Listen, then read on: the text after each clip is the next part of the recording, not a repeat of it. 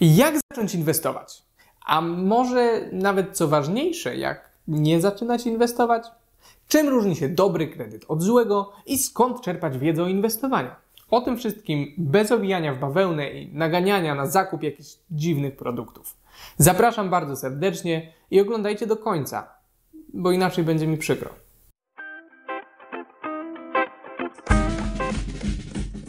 Dzień dobry, z tej strony Hubert i bardzo miło mi Was widzieć na kolejnym piątku z Pankracem. Na naszej facebookowej grupce Pankracy i Spółka daliście mi znać, że najbardziej interesuje Was temat inwestowania, więc dzisiaj odrobinę przewrotnie porozmawiamy o tym, kiedy nie inwestować. Powiemy też sobie, jak się do tego przygotować i co trzeba zrobić, zanim zaczniemy. Wyobraźmy sobie Franka, 20-letniego pracującego chłopaka. Franek obejrzał ze dwa filmy na moim kanale i już nie może się doczekać, kiedy zainwestuje pierwsze pieniądze. Co prawda, raczej słabo wychodzi mu z oszczędzaniem, jednak widział mój film o tym, jak zainwestować 100 zł i ma nadzieję, że kiedy już tę stówkę pożyczy od babci, to wkrótce zmieni ją w niemałą fortunę. Wtedy będzie mógł spłacić pożyczkę gotówkową, którą sfinansował zakup samochodu. O tak, życie bez miesięcznych rat będzie o niebo piękniejsze. Ciekaw jestem, czy uważacie, że Franek powinien w ogóle inwestować pieniądze, a jeśli nie, to co powinno się zmienić? Przypuszczam, że wszyscy znamy odpowiedź na pierwszą część pytania. Nie. Pochylmy się natomiast nad tym, co powinien zrobić, żeby to zmienić. Hmm. Po pierwsze, musimy zadbać o swoje finanse. Pamiętajcie, że inwestujemy jedynie nadwyżki finansowe, których nie będziemy za chwilę potrzebowali. Żeby to zrobić, oczywiście musimy mieć takie nadwyżki, a co za tym idzie zarabiać więcej niż wydajemy. Wiem, że dla wielu z Was może się to wydawać oczywiste, no bo jak w ogóle można żyć wydając więcej niż się zarabia? No ale okazuje się, że można i co więcej, niektórzy tak robią. Tymczasowo jest to możliwe dzięki wcześniej zgromadzonym oszczędnościom, spadkowi czy, nie wiem, wygranej na loterię. Druga opcja to branie kredytów, a następnie spłacanie ich za pomocą następnych długów. Może to brzmieć fajnie, no, zupełnie jak darmowa kasa, ale jednocześnie na pewno czujecie pod skórą, że gdyby to był taki dobry pomysł, to wszyscy po prostu pożyczalibyśmy pieniądze w kółko. Niestety. Rolowanie kredytu, bo tak określa się takie zjawisko, sprawia, że odsetki i koszty kredytu rosną coraz szybciej z każdym kolejnym kredytem i z siłą procentu składanego mogą rozrosnąć się do niemożliwych do spłaty rozmiarów, o ile ktoś w ogóle jeszcze będzie chciał nam udzielić pożyczki. Tak czy inaczej, źle się to dla nas skończy. Z tego powodu, zanim zaczniemy inwestować, powinniśmy spłacić wszelkie swoje długi konsumenckie, czyli kredyty gotówkowe i samochodowe, chwilówki czy wykorzystane limity na karcie kredytowej. Może się zdarzyć, że niektórzy z Was pomyślą jednak podobnie do Franka. Po co spłacać zadłużenie, skoro możemy zainwestować pieniądze, a następnie spłacić zadłużenie z zysków? I pewnie jeszcze coś nam z tego zostanie. Otóż nie. Nic nie zostanie i najpewniej nie uda się też nic spłacić. Kredyty konsumpcyjne są po prostu drogie. Wiele z nich może kosztować ponad 10% rocznie. Zastanówcie się, czy będziecie w stanie samemu zarobić tyle na swoich inwestycjach i uwzględnijcie tutaj podatki, które będzie trzeba zapłacić od zysków. Jeżeli oglądacie ten film, który jakby nie patrzeć jest kierowany dla osób raczej początkujących, to są duże szanse, że to zadanie by Was zwyczajnie przerosło. Jeśli pożyczymy pieniądze na 15% rocznie i będziemy mieć całkiem niezły rok, który pozwoli nam zarobić 12%, to z czysto matematycznego punktu widzenia i tak będziemy w plecy. Jednocześnie osoby, które mają do spłaty długi, są w wyjątkowej sytuacji. Mogą one inwestować zupełnie bez ryzyka, z gwarantowaną całkiem porządną stopą zwrotu, po prostu spłacając wcześniej kredyt. What? Co to za różnica? Czy zarabiamy 15% inwestując na giełdzie, czy przestajemy tracić 15% na naszym kredycie? Żadna. Stąd mając długi lepiej się wstrzymać i najpierw je spłacić. Szczególnie, że ani giełda, ani okazje na rynku nieruchomości nie uciekną.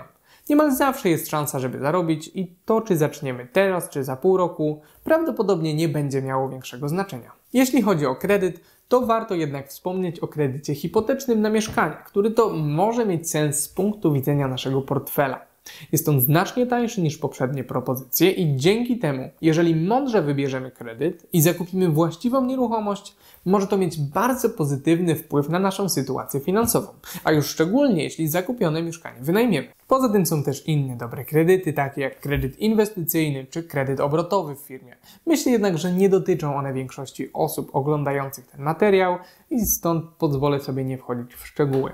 Najogólniej rzecz ujmując, taki kredyt, dzięki któremu będziemy mogli wygenerować dochody przewyższające koszty kredytu, będzie ok, a każdy inny najprawdopodobniej będzie nie ok.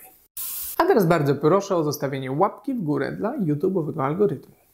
No dobrze, ale załóżmy, że jesteśmy już na czysto. Wszystkie złe długi spłacone i nawet zarabiamy trochę więcej niż wydajemy. Czy jesteśmy już gotowi, żeby zainwestować pieniądze?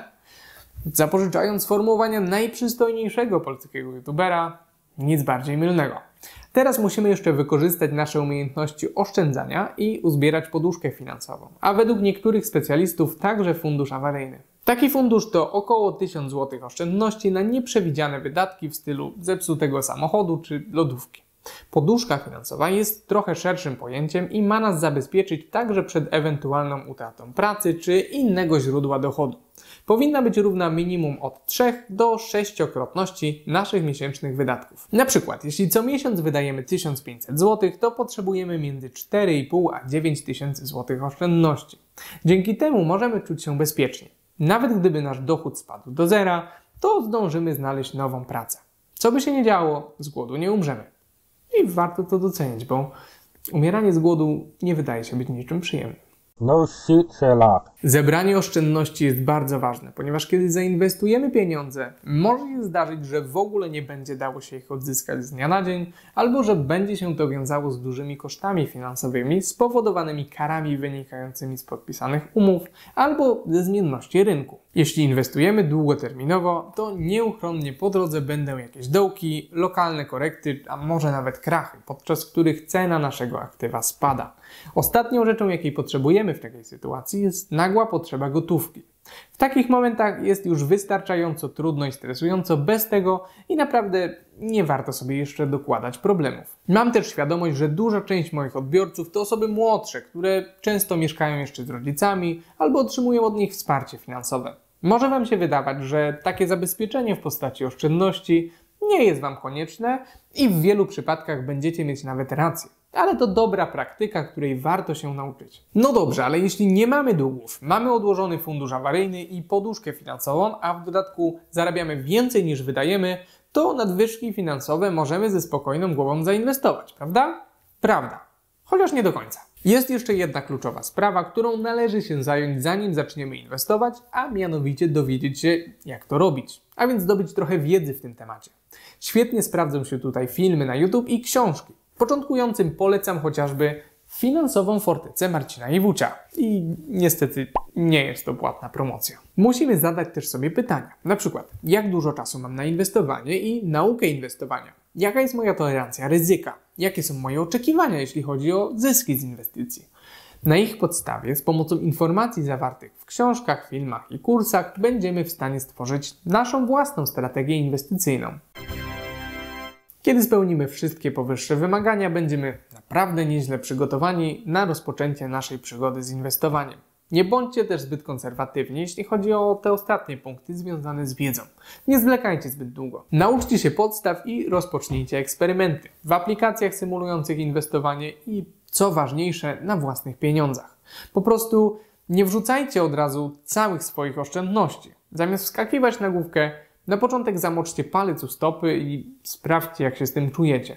No i później nie poprzestawajcie na samych podstawach. Inwestowania tak naprawdę uczymy się całe życie. Podsumowując, zanim zaczniemy inwestować, powinniśmy spłacić wszelkie drogie i złe długi, zabezpieczyć się odpowiednią ilością oszczędności i opanować no, przynajmniej podstawę.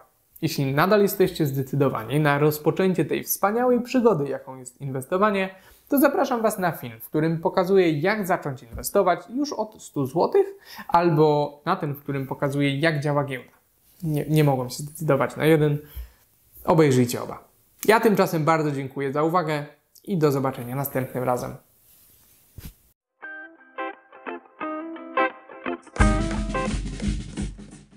A teraz słuchajcie uważnie, bo opowiem Wam żart o inwestowaniu.